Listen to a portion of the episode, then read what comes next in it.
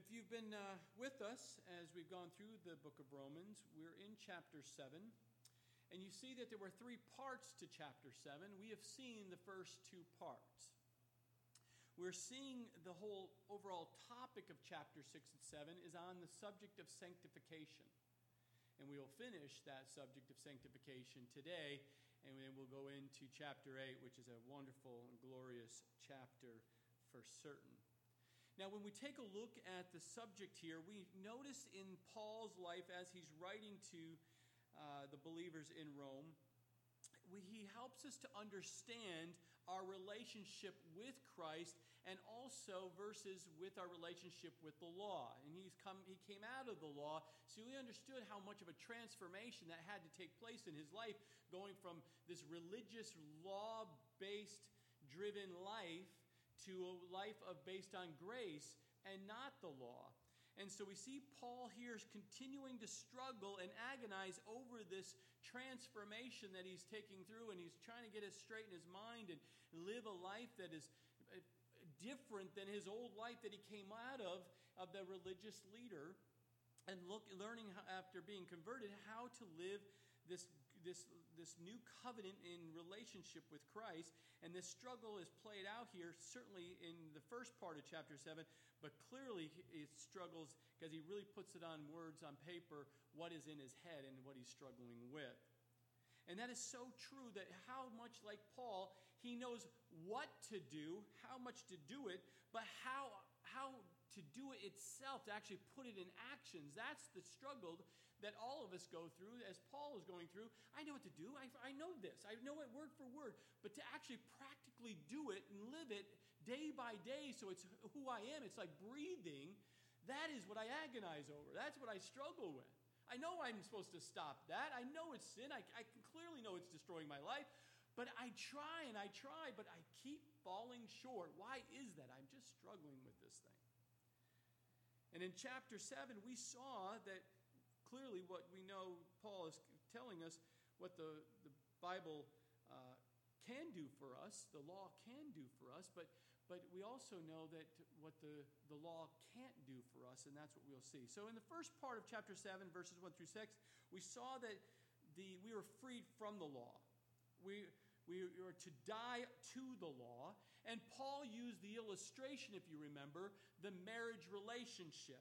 That when a spouse dies, then the other spouse is free to remarry. And then we saw in verses 7 through 13 the subject of being convicted of sin by the law.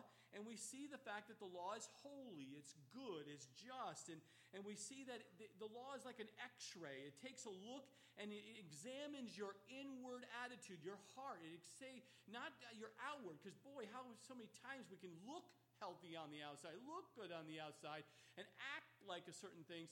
But inside, when the, the law brings to light the x rays of what is truly hidden, what's going on in your head, and what's inside your attitude, and that's what the law does. It opens up and shines a light on the inside so that you and I can see what possibly is going wrong. So last week we saw that the law reveals sin in our life. We saw that the law stirs up sin in our life. And we saw that the law kills uh, someone who has lived by the law because the law shows how, the, how much the darkness of sin is within our life. And that can be a very heavy subject last week. Very, very heavy subject. And unfortunately, and fortunately at the same time, it's, it's going to be liberating today that we're going to see it's a very heavy topic again that Paul lays out because you're going to see and he's revealing what's in his head. And it's a pretty heavy thing because it relates to you and I. We, we, we understand that it plays out in our own life day by day and we will see that put out here on paper uh, by Paul. But the law is just, it's holy, it's good, and it reveals, as we saw last week, the characteristics and the need of a savior jesus christ. Galatians 3.24 says therefore the law was a, our tutor to bring us to christ that we might be justified by faith. Because remember our faith is justified by faith in christ alone. It's faith alone in christ alone. That is how we are saved, and there is no other way. And so we see here as we pick back up here in verse 14 of chapter 7 of Romans, Paul continues this train of thought today in the third section dealing with our relationship with the law. And we see that Paul understood that the law cannot do and we are not saved by the law. We are not saved by the law. So to try to feel like we can just follow the do's and don'ts and checklists, okay, I didn't do that today. Didn't do that today. Oh, I'm really doing that. God, you must really love me today because I'm not doing that again today. That is not how we live our lives. He loves us. It's based on faith in Jesus Christ alone, and that's what saves us. Now he's in the he's just loving the fact that he has the, the, he's in your life and now he's going to start transforming you and I and allowing him to do that work in us. And we will see that here in verses 14 through 25. So here in Romans chapter 7 verse 14 it says for we know that the law is spiritual but I am carnal sold under sin. So Paul starts right off by being really very real to, to the fact that he understood but didn't understand the fact that the okay, I know the law is spiritual, I know it's good, I know it's right, it's God's word, it's it is it is I can follow it, I can believe it, I can hold tight to it. I understand that the law is spiritual. But I am carnal. I live by the flesh. I have struggled with my flesh on a day to day basis. Because Paul understood the struggle and that x ray results showing, hey, the x ray turned on by using the law and saying, hey, you're cardinal. You're still living by the flesh. You think you're in control. You think you know everything. You think you've got this all figured out. You think, and you're using your own strength to make, create your own life. But that is carnal. That's just flesh. That's not living by the Spirit. And he understood that. He understood that battle of his flesh, how much that controls him. The word cardinal in the Greek is sarkikos, which means to characterize by the flesh. Your life is characterized by your flesh, or you're very earthly. You just live by the moment. You live by the feelings, emotions, and, and you let your flesh uh, control that mind of yours, and it plays out in your actions and your words because you want what you want when you want it and how much you want it. So it comes out in your words, it comes out in your attitude, it comes out in your facial expressions like, can't believe you're turning me down. I can't believe you're not getting me what I got. And, and so you see that coming out in our flesh because we know, like Paul, we can be very cardinal when we don't get our way. And so he's struggling with this because I thought I just had to follow law and everything was going to be better. Once I gave my life to Christ, I thought the sin was just going to go away. No, it doesn't go away. You're, you're still living in this fleshly body that you have. Until you're glorified, and until you're going home to heaven, you're going to have to deal with that. And we, we're going to see Paul playing this out here in his words. But Paul sees this carnality in himself. He knows that the law, he knows that he's spiritual, and he has no answer for his cardinal nature. He realizes he's not saved by the law. He tried that for years as part of the Sanhedrin. He was the Pharisee of Pharisees. He tried the law way. And now he's given his life to Christ, and he's still trying to go through that transformation and trying to not live by the flesh. Paul understood that he was sold under sin here in this verse. That Paul is in under bondage, under sin, and that the law can't keep him from out of that. It's like a man who's arrested for a crime and thrown in jail. The law will only help him if he is innocent. But Paul knows that he is guilty of the fleshly things he thinks and does, and he knows that the law argues against him, not for him in this situation. And even though Paul says that he is, he is carnal, it doesn't mean that he wasn't a Christian. His awareness of his carnality was very evident because God had been is doing a work in him and is bringing conviction to his life. He, he's being convicted every time he knows he's living by the flesh. He's convicted that you know, you know that God is working in your life. Because remember, before Christ, it didn't convict you. You could live a sinful life and you actually enjoyed it and you had no problem with it. You could practice it and we were looking forward to it. You didn't struggle trying to stay away from it and keep walking from it. That's a good indication if you're saved or not. If you're convicted of your sin and you don't want it, you recognize, oh, I'm a sinful, wicked man. I got to get away from this stuff. I want to, don't want to go back to the old life. And Paul, so Paul was dealing with this. He understood because Paul was not living for the flesh here. Don't get confused by these words. He's not living for the flesh. He was, but he was living by the flesh. He thought he could do everything in his own power in his own wisdom and in his own strength. And that's where he was coming falling short because you're not strong enough. You're not smart enough. You're not wise enough. You're not resourceful enough. You don't have your network strong enough to make sure everything comes to the way you want it.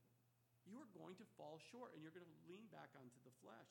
So Paul was not lusting for the, the lust of the flesh or the pride of life or lust of the eyes. As we see in Scripture, lust of the eyes, lust of the flesh, pride of life. That is worldliness. That's not how he was living. But he was living by the power of his own flesh. He thought he was good enough to make this all work. See, the, the law is holy.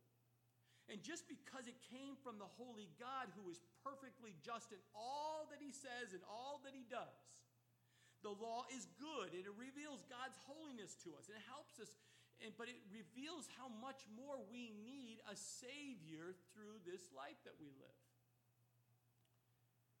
And just because the law is spiritual, it deals that x-ray or that shows and deals with that inner man of you and I and that spiritual part of us and also what is being coming outwardly because it's that's it's producing a fruit outwardly that's reflecting what's inside your life. See, our natural is cardinal it's fleshly. Our natural man, our old man, it's just a natural fleshly person. That's what ruled our lives. But the law is natural is spiritual. But Paul was in that struggle, living on his own power, his own strength, trying to do what is right. I'm going to do what is right today. I'm going to do what is right today. I'm not going to do this today. I'm not going to stay away. And he, he tried to pump himself up I can just do it. If I just keep the little train that could, I'm just going to go up the hill.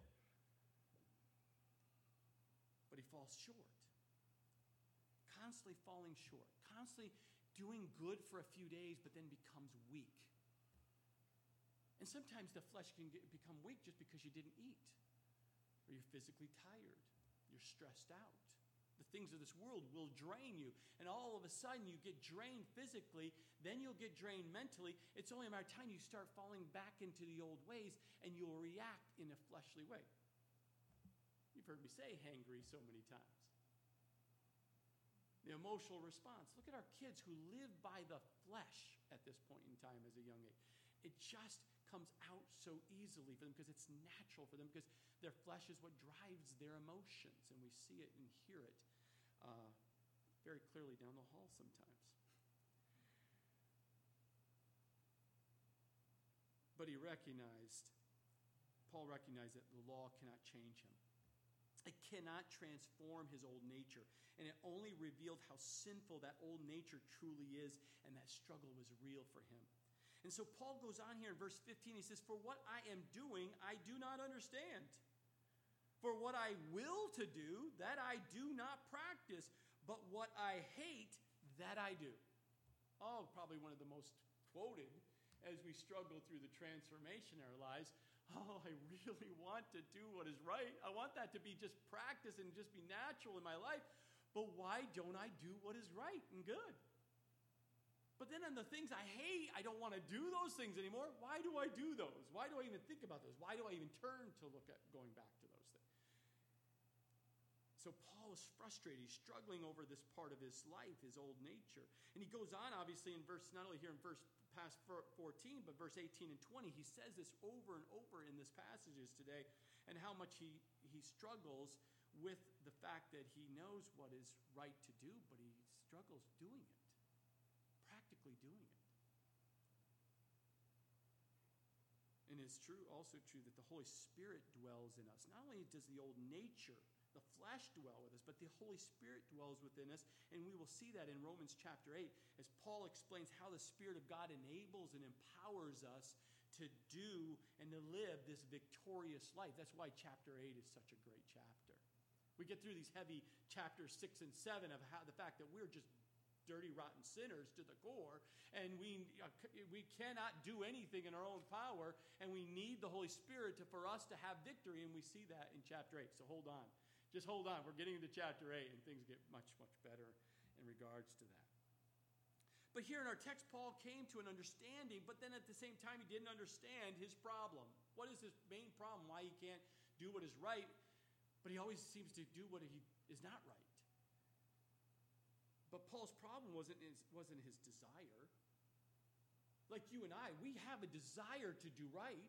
We don't wake up in the morning as a Christian and say, I can't wait to sin and I can't wait to destroy someone else's life or my life and my family's life. I can't wait to do that. Now, we used to. We used to wake up and say, It's Friday, it's drunk night tonight. Get the beer. Hey, we're going to have a great time. Get as many people as you can. We're going to get drunk. We're going to party. We're just going to. That's the old life. But as a Christian, you don't think that way anymore. You know. You, that, that, that, that brought destruction. It just brought emptiness. It, it didn't help in your life. So you don't wake up and do that anymore as a Christian. That's not how you think. But it doesn't mean that the struggle is not there. It doesn't mean that your buddies from the past are not going to call you and try to get you to come back and do that. Right? It's still that flesh still drives that. But see, Paul's desire, he wants to do what is right. He says right here, what I will to do, that I do not practice. I really do want to practice what is good and right. His problem is not his knowledge. He was very smart. He understood, he knew exactly what God's word said. He knows what is right. He knows what he should be doing. But the problem that Paul has and we have is that he lacked the power to actually follow through and do it. He lacks the power that the law does not give. The law does not give you the power to do what it says to do. Only God Himself, the Holy Spirit, can do that. So Paul knows what to do, but he doesn't do it. And we all have that problem, that battle, as we've seen through this book of Romans, the battle between the flesh and the spirit. There's a battle that's constant all day long, every day throughout the week. We're constantly in this battle. Even Peter understood this in 1 Peter 2:11. Fleshly lusts which war against the soul. Even Paul says in Galatians, Galatians 5:17, for the, the flesh lusts against the spirit and the spirit against the flesh, and these are contrary to one another so that you do not do the things that you wish. All the struggles that the flesh puts us through how we have to die of the flesh. But we see here the answer. We know the, between right and wrong. God gives us the ability to know right from wrong. We know the right thing to do, but we just do not know how to do it. We try to do it in our power. We try to do it in our own strength. We try to do it in our own wisdom. We try to even rely on someone else's wisdom. Oh, if I just get the really smart people around to tell me how to go and about to go do this, they can they can help me plan my life. No, no, no. That's going to leave you sh- very short and empty very quickly. Not to say it's not great counsel and you know good counsel in, with you know godly people, it comes good wisdom, great wisdom that can come with that. But, but if you rely on that only, and not on the power of the Holy Spirit, not by God's wisdom through His Word, then you're going to fall short like everybody else. Think about this in practical aspect. How many of you had New Year's resolutions that lasted for, for five days? How about you who diet? How many of you have tried to diet? How long did that last you when you tried to do it in your own strength and your own power, your own, by your own feelings? How about working out? How many of, uh, of us tried to do the workout? I'm going to work out, I'm going to do this, and to do that. How quickly have you fallen short when you've tried to rely on your own strength to do those things? I mean, I see this even practically played out in my life where you, you go to a all you could eat buffet I know I shouldn't go for seconds and thirds. I just know it. But for some reason, that flesh really wants seconds and thirds and convinces me that I'm not hungry. I'm, I'm still hungry. Because the flesh will practically drive you beyond what you should be consuming of this world. Now, in verse 16, Paul says, If then I do what I will not to do, I agree with the law that it is good. But now it is no longer I who do it, but the sin that dwells in me.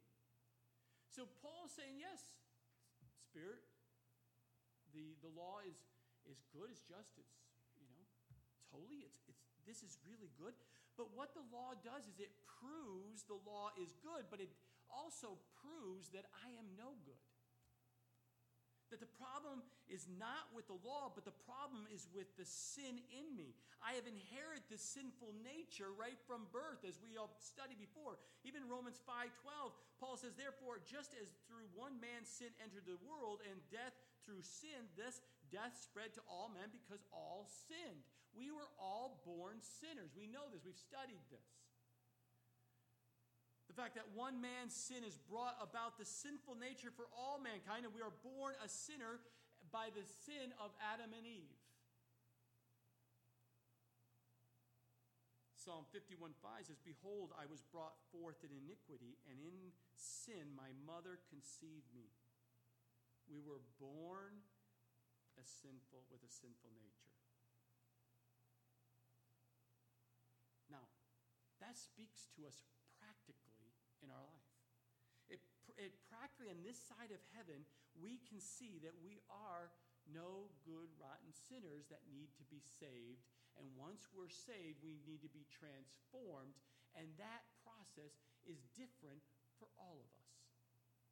And how God goes about working in your life and the timing of working things that are flesh driven and that is going to be spirit driven, as we will see practically, I mean, positionally. Positionally, we know Christ has made us perfect in him. Colossians 1:28 we may present every man perfect in Christ Jesus. Hebrews 10:14 For by one offering he has perfected forever those who are been being sanctified. Romans 8:37. We are more than conquerors through him who loves us. So because of our identity, because we have died to Christ, he has made us perfect positionally.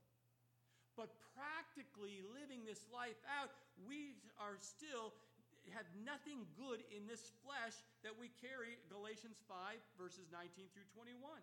And until we get and become glorified when we go to heaven, uh, Romans 8 8:30, then we will be dealing with this battle between the flesh and the spirit.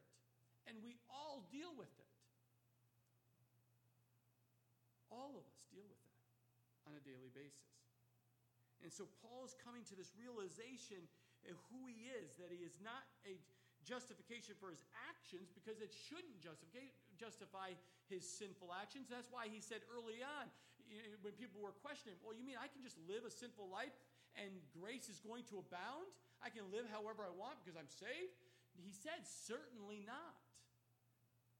That's not what he's saying here. He's saying, he's being real, saying, I struggle with my flesh. It, it rears up its ugly head at times.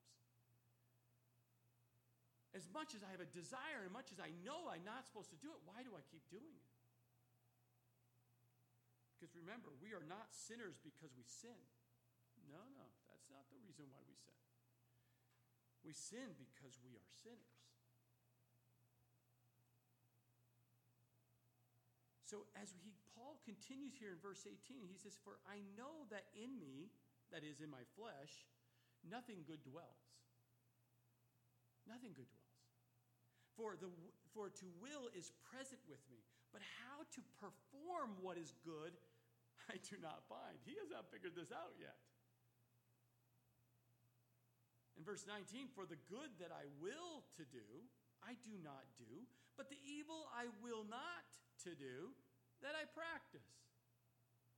Now, if I do what I will not to do, it is no longer I who do it, but sin that dwells in me. See, the world tells us, if you listen to the world and the talking heads, they'll tell you basically, you are good deep down in, you just need to love yourselves a little bit more here. You need to empower yourselves. Let me give you the 10 steps to empower yourself to be greatness. We just need a little more esteem of yourselves. We need a little more control of our destiny, and let me show you how you will do it. You really need to think about you. That that, that, that, that self talk or that talking head that's trying to tell you is going against what the scriptures tell you. I'm not telling you you shouldn't have an esteem, high esteem. I'm not telling you you should not feel good about yourself and all these other things, but it doesn't come from you because nothing good dwells in you, the, the scripture says. So if there's nothing good in you, nothing good is going to come from you. It is only by you going to the one good and only, God, Jesus Himself, and allowing Him to do that through your life. That is what's going to lift you up and change you.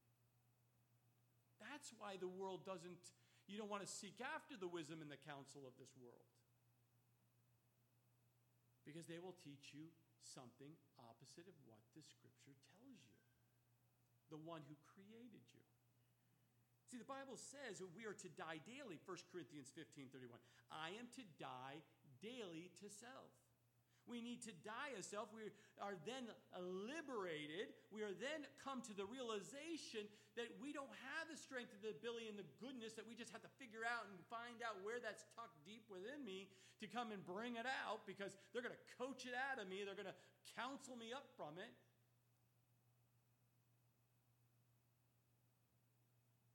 And one of the things that's liberating is that there is no expectation is placed on us from God. God doesn't put expectation on us. He is never disappointed of us. It's not like you can sin and, God say, Oh, I can't believe you did that. I didn't know you were going to do that. That's amazing. That shocked me. I am so displeased with you. Now, don't get me wrong. he looked at me, Why do you do I, gave you. I gave all the conviction. I gave you the, the way out of that situation. You didn't take it. And He's right there to, to bring you and, and, and love you, and, but He's also there going to chastise you and, just, and, and correct you and, and change you because that is what He does. Because as a child of His, He doesn't want you to continue to make the same mistakes over and over. He's going to work those out of you and correct you. But he doesn't, he doesn't, he's not shocked by the things you're going to do and have done. God knows all things. There's nothing good in me. He knows that. And when we realize there's nothing good in us and we realize that God is not putting expectation on us, He just wants us to follow Him. That's, he wants us to just praise Him and love Him with all of our heart, mind, soul, strength, and let Him empower and, and enable us to do the things He's going to call us to do. See, the problem is not what to do, it's how to do it. The legalist would say, Obey the law, and you will do good and live a good life. That's how a legalist thinks. But the law only reveals and arouses sin, showing how sinful it is. And we have a sinful nature that rebels against the law, as we've already studied.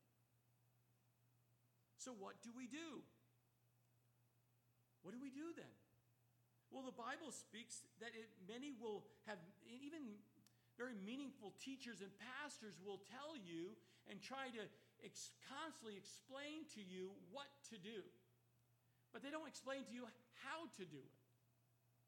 They'll tell you, do the 12 steps. They'll, they'll tell you that you need to do five things. You need to do this checklist every day. You need to demonstrate and get out and act like you're putting on the old clothes and you need to just literally play it out in your mind and re neurologically restructure your mind so that you're thinking positively. And if you just don't talk negatively and you do just talk positively you're going to change and it's going to be a good life. Try that for a while please. Then come tell me how it worked for you. There's thousands have tried that But what are we to do? But more importantly, how do we do it? How am I supposed to live this life as this Christian life? Well, the answer is all about Jesus. It's not the work of the flesh that you can do, it is the work of the Holy Spirit doing through you. Ezekiel 4 6 says, It's not by might nor by power, but by my spirit, says the Lord. It's the Spirit of God that does the work in you. Yes, we are not to grieve the Holy Spirit that's trying to do the work in you and I.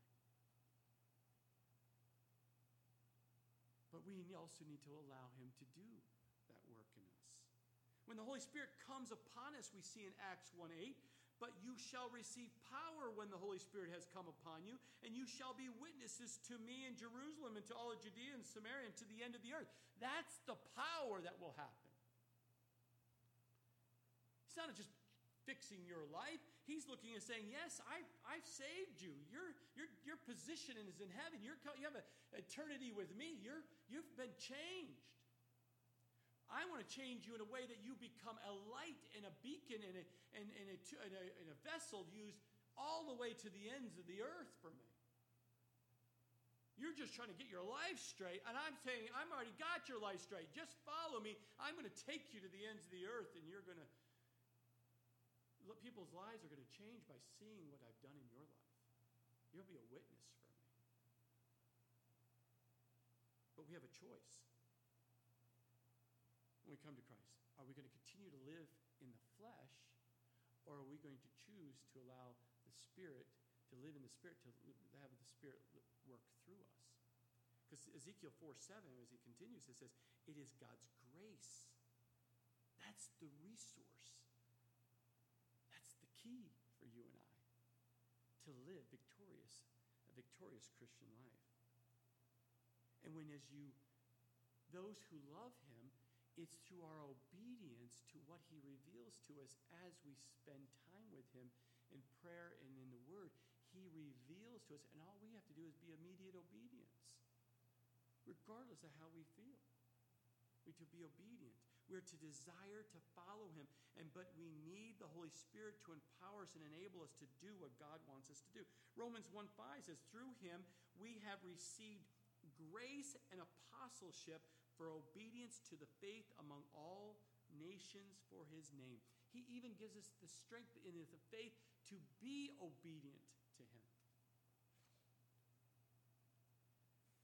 Now, back in verse 21 here in Romans 7, Paul continues, says, I find then a law, that evil, that evil, the law of evil, is present with me. The one who wills to do good. See, the, so we're going to see four laws here as we finish up this this chapter. The first law is the law of evil, or the law of the flesh. And we all have that. And that's what causes us to have the battle. That's the one side of the, of the war, and the other one is the spirit. So there's this battle between the flesh and the spirit, this law of evil that's it's it's a, it's a law. You're not going to get around it in the fact that it's present in your life. It's that believer's old nature and it wants to keep you and I as Paul says in bondage. Yes, you've been set free by Christ, but your flesh still wants to keep you in bondage. Continue to do the same simple things, simple ways, and living worldly ways.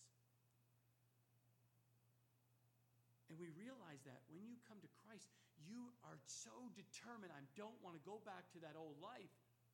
And as you're learning and, and growing in your understanding of, of Christ and in the, who the Holy Spirit is working through you, you and I quickly find out how hard it is to stop sinning until we we try with all of our power, with all of our energy, and all of our time, and all the seeking, all the counsel, and we try and we try and we try, and we still, we do it good for a while, but then we fall short and we go back to the old way.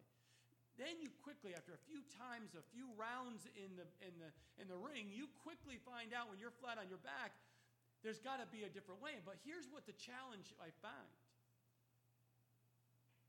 is there's one or two ways you're going to go with this. When you find yourself on your back and you've tried to do this Christian thing for a while, you're going to finally completely surrender and trust and allow God to do the work.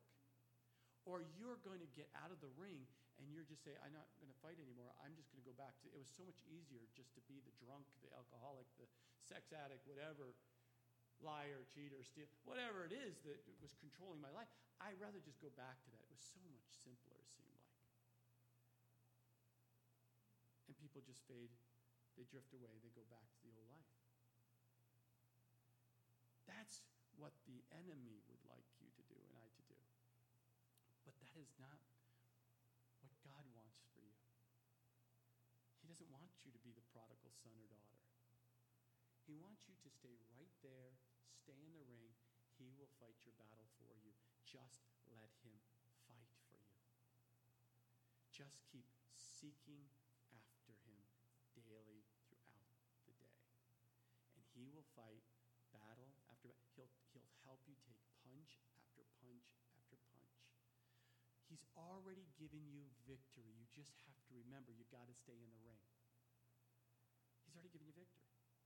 He's going to hold your arm up at the end. It's not going to it's not even close in scoring. You've already won. You just need to understand and see how God sees it. But no one knows how bad he is until he tries to be good.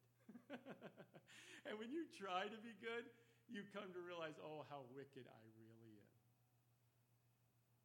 When you try to overcome your old nature by the law, you're just making the old nature stronger. 1 Corinthians 15 56. And then Paul says in verse 22, For I delight in the law of God according to the inward man. So we now we see the second law here. First law, the law of evil. Now we see the law of God. And it speaks to the word of God. That is the law of God, is the word of God. It says the inward man or, or, or that born again state, that Christianity state that we find ourselves in is a change based on hearing God's word and being transformed or converted. 2 Corinthians 4:16 Therefore do not lose heart even though our outward man is perishing yet the inward man is being renewed day by day by the word of word of God.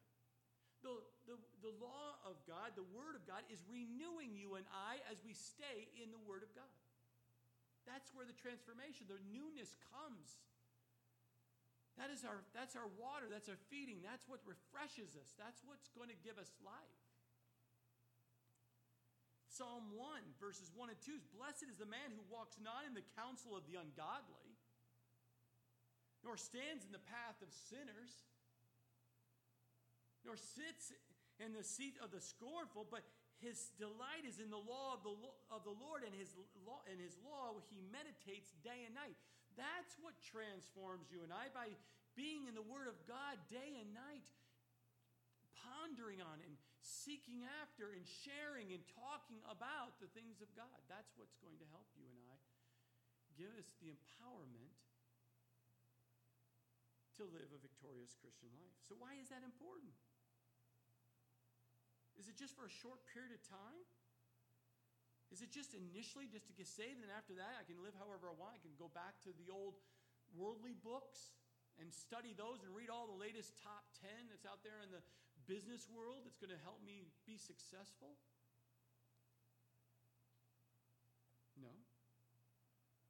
We are to delight in the Word of God, not just passively, oh, I have it on my coffee table. It looks good for everyone to see that I'm a, I have a Bible. No, no. It is to partake, we're to take in daily of the Word of God. It is a picture of how much we actually delight in God Himself. We, we see it very clearly. John 1:14 The word became flesh and dwelt among us and we beheld his glory and the glory as all as of the only begotten of the Father full of grace and truth. So God Himself, Jesus Himself, is the Word of God. He brings out. So the more you're in the Word of God, the more that reflects a picture of your relationship with Jesus Himself. So when someone says to me, Oh, I love Jesus, great. Then I say, What is your favorite book? How much time do you spend in the Word of God? How much do you love and delight talking about the Word of God. When things don't, the things are not clear, who do you turn to for the wisdom and understanding what to do in the situation you find yourself in? Who is it? Who is the Word of God is Jesus Christ. So if you turn to Him, that tells me and tells myself how much I really delight in my relationship with Jesus. Not the do's and don'ts, not the law, because the law is not going to save you. But my relationship does. That's where I turn to. It's, it's He. Are we delighting in the Word of God? Do we love the Word of God? Our love for Jesus is in direct proportion for our love for Jesus Christ Himself. But Paul says in verse 23 But I see another law in my members. I see another one in my life. warring against the law of my mind and bringing me into captivity to the law of sin which is in my members. So, the third law that we see we saw the law of evil, saw the law of God, the Word of God, but we see a third law, the law of the mind. The flesh, the spirit, and the mind. That is what we're made up of. The mind speaks of you and me. We are made up of three parts body, soul, and spirit. This is called the trichotomy of a human being. The trichotomy. It is Paul speaks of this in 1 Thessalonians 5:23. He says, "Now may the God of peace himself sanctify you completely. Sanctify you completely, completely change you. May your whole spirit, soul, and body be preserved blameless at the coming of our Lord Jesus Christ." The body speaks of the flesh that we've been talking about. Our soul speaks of our conscience or our mind that we're, he's referring to here in the law of the mind. And of course, he's been talking about the Spirit as well, the Holy Spirit coming and dwelling within us. See, when we're born and when we're before we become uh, born again, we're our, our priority or how we live our life is our flesh was dominant, then our conscience, that mind of ours, then our spirit was, it was dead. It wasn't alive yet. So the body, the flesh, drove our emotions. It drove our mind. It drove what we thought and did in our actions. Because the spirit was not in control. But once we're born again, once we're saved, and the Spirit of God Himself comes in and dwells, and we become alive spiritually, everything changes. That's why it's a changed life. It should be a change. Your life should not be the same because now the Spirit is on top. And the Spirit is what drives what you think and how you feel and what you do in your actions. The flesh is buried, it's dead in Christ. Why is that important? Well, you already know it's important. It's already flowing in your mind. When your flesh drives your emotions, you make very bad decisions. We go to very bad places in our mind and played out in our actions if it's allowed to.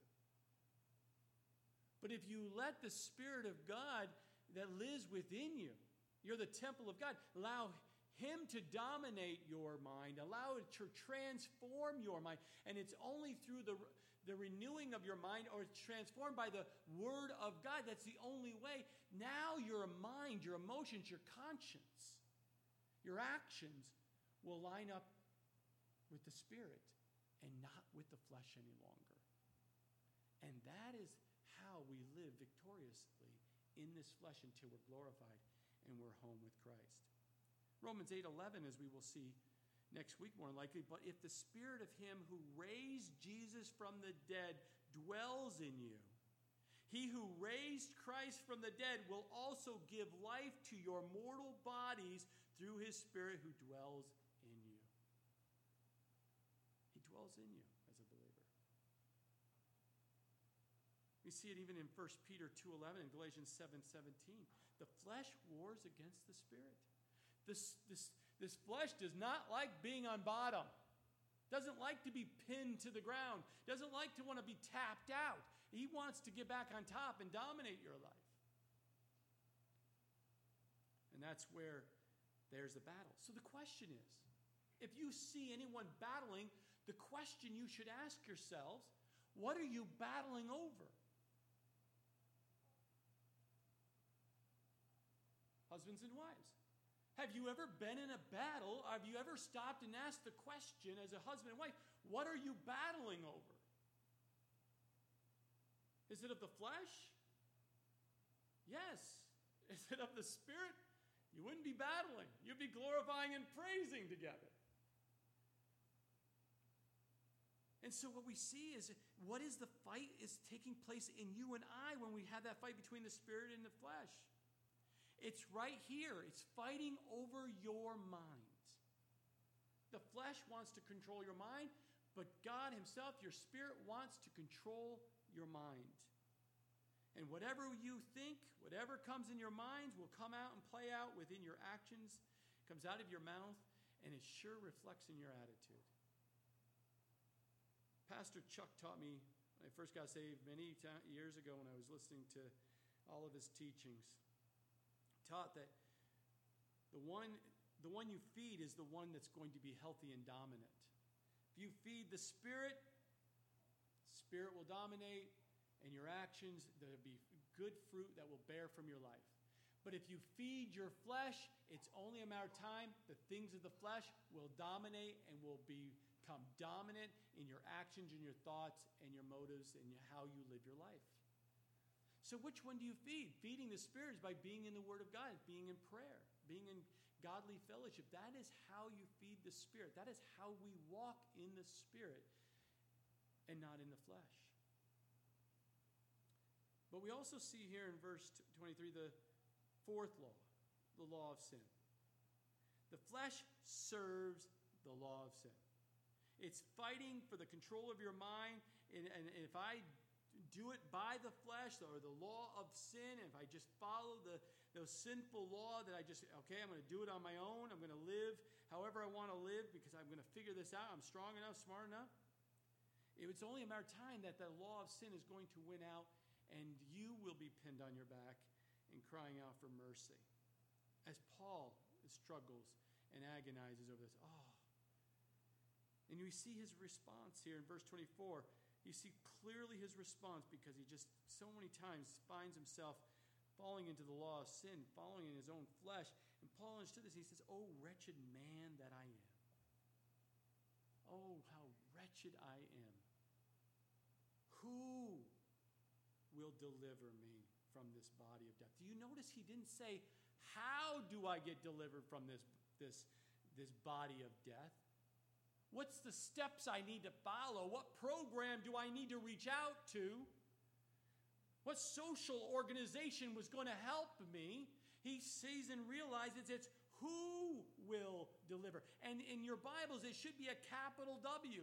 Who, being the deity of Jesus Christ, who will deliver me from this body of death? And that's why he says in verse 25, I thank God through Jesus Christ our Lord. So then, with the mind, I myself serve the law of God, but with the flesh, the law of sin. He understood that it was not how, it's not what, but who will deliver him from this flesh. Oh, so many times we can say it. We've said it to, oh, God doesn't care about those little details. Are you kidding me? He's got bigger things to deal with. He, why would he worry about me? He's got the worldly issues and problems to deal with. No. He's personally involved with you. It's called personal relationship.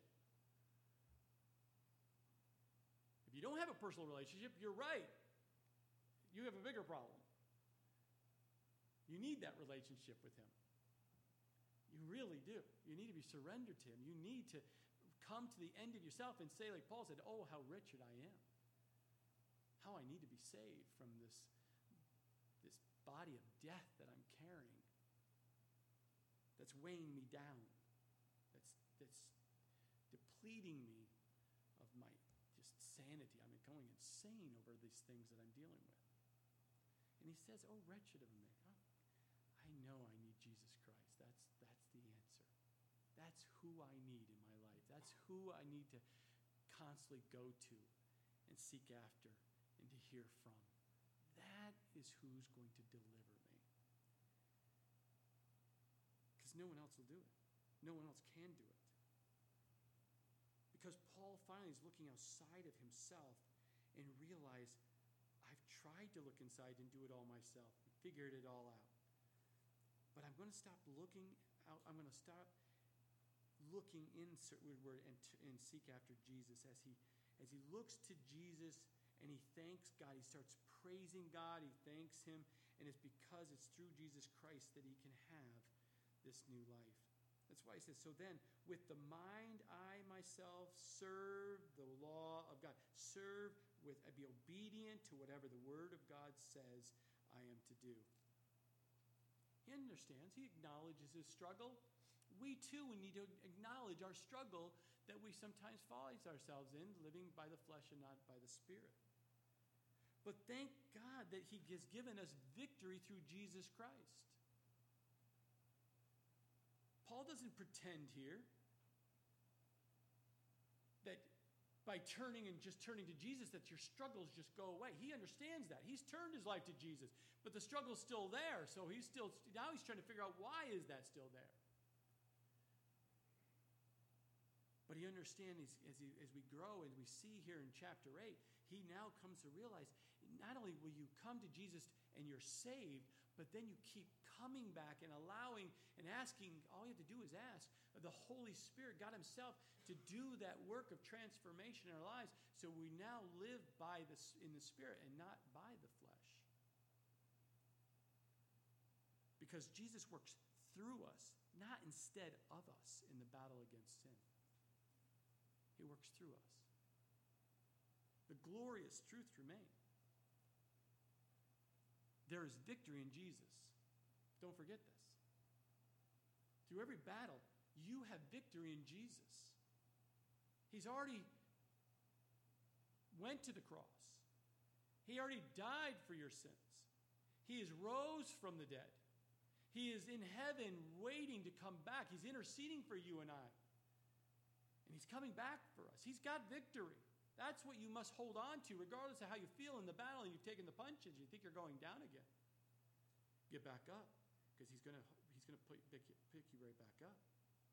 Jesus didn't come and die just to give us more or better rules. So many times people today say, Oh, I come to curse this Christian life, all these do's and don'ts, all these rules and regular, all this law. How am I how's one to keep it? He didn't come to give you law. He came to fulfill the law. But he came to give you life so you can live a victorious life through as a believer. The message of the gospel is that there is victory over sin. There is victory over your hate. There is victory over your death. There is victory over this evil. There is a, a victory to life we can live today in this world, waiting for Him to come back for us. And we have this victory as we continue to die daily surrendering our lives to Jesus and letting Him live out victory through us. And we will be in that spiritual battle, yes, until we are glorified when He takes us home. Paul shows even though the law is glorious and it's good, it's just, it's right, the law is. It can't save us. We need a Savior. And Paul never found any peace.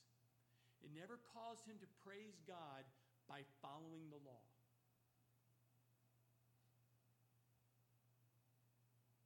Or looking internally to himself. Oh, look at what I've done.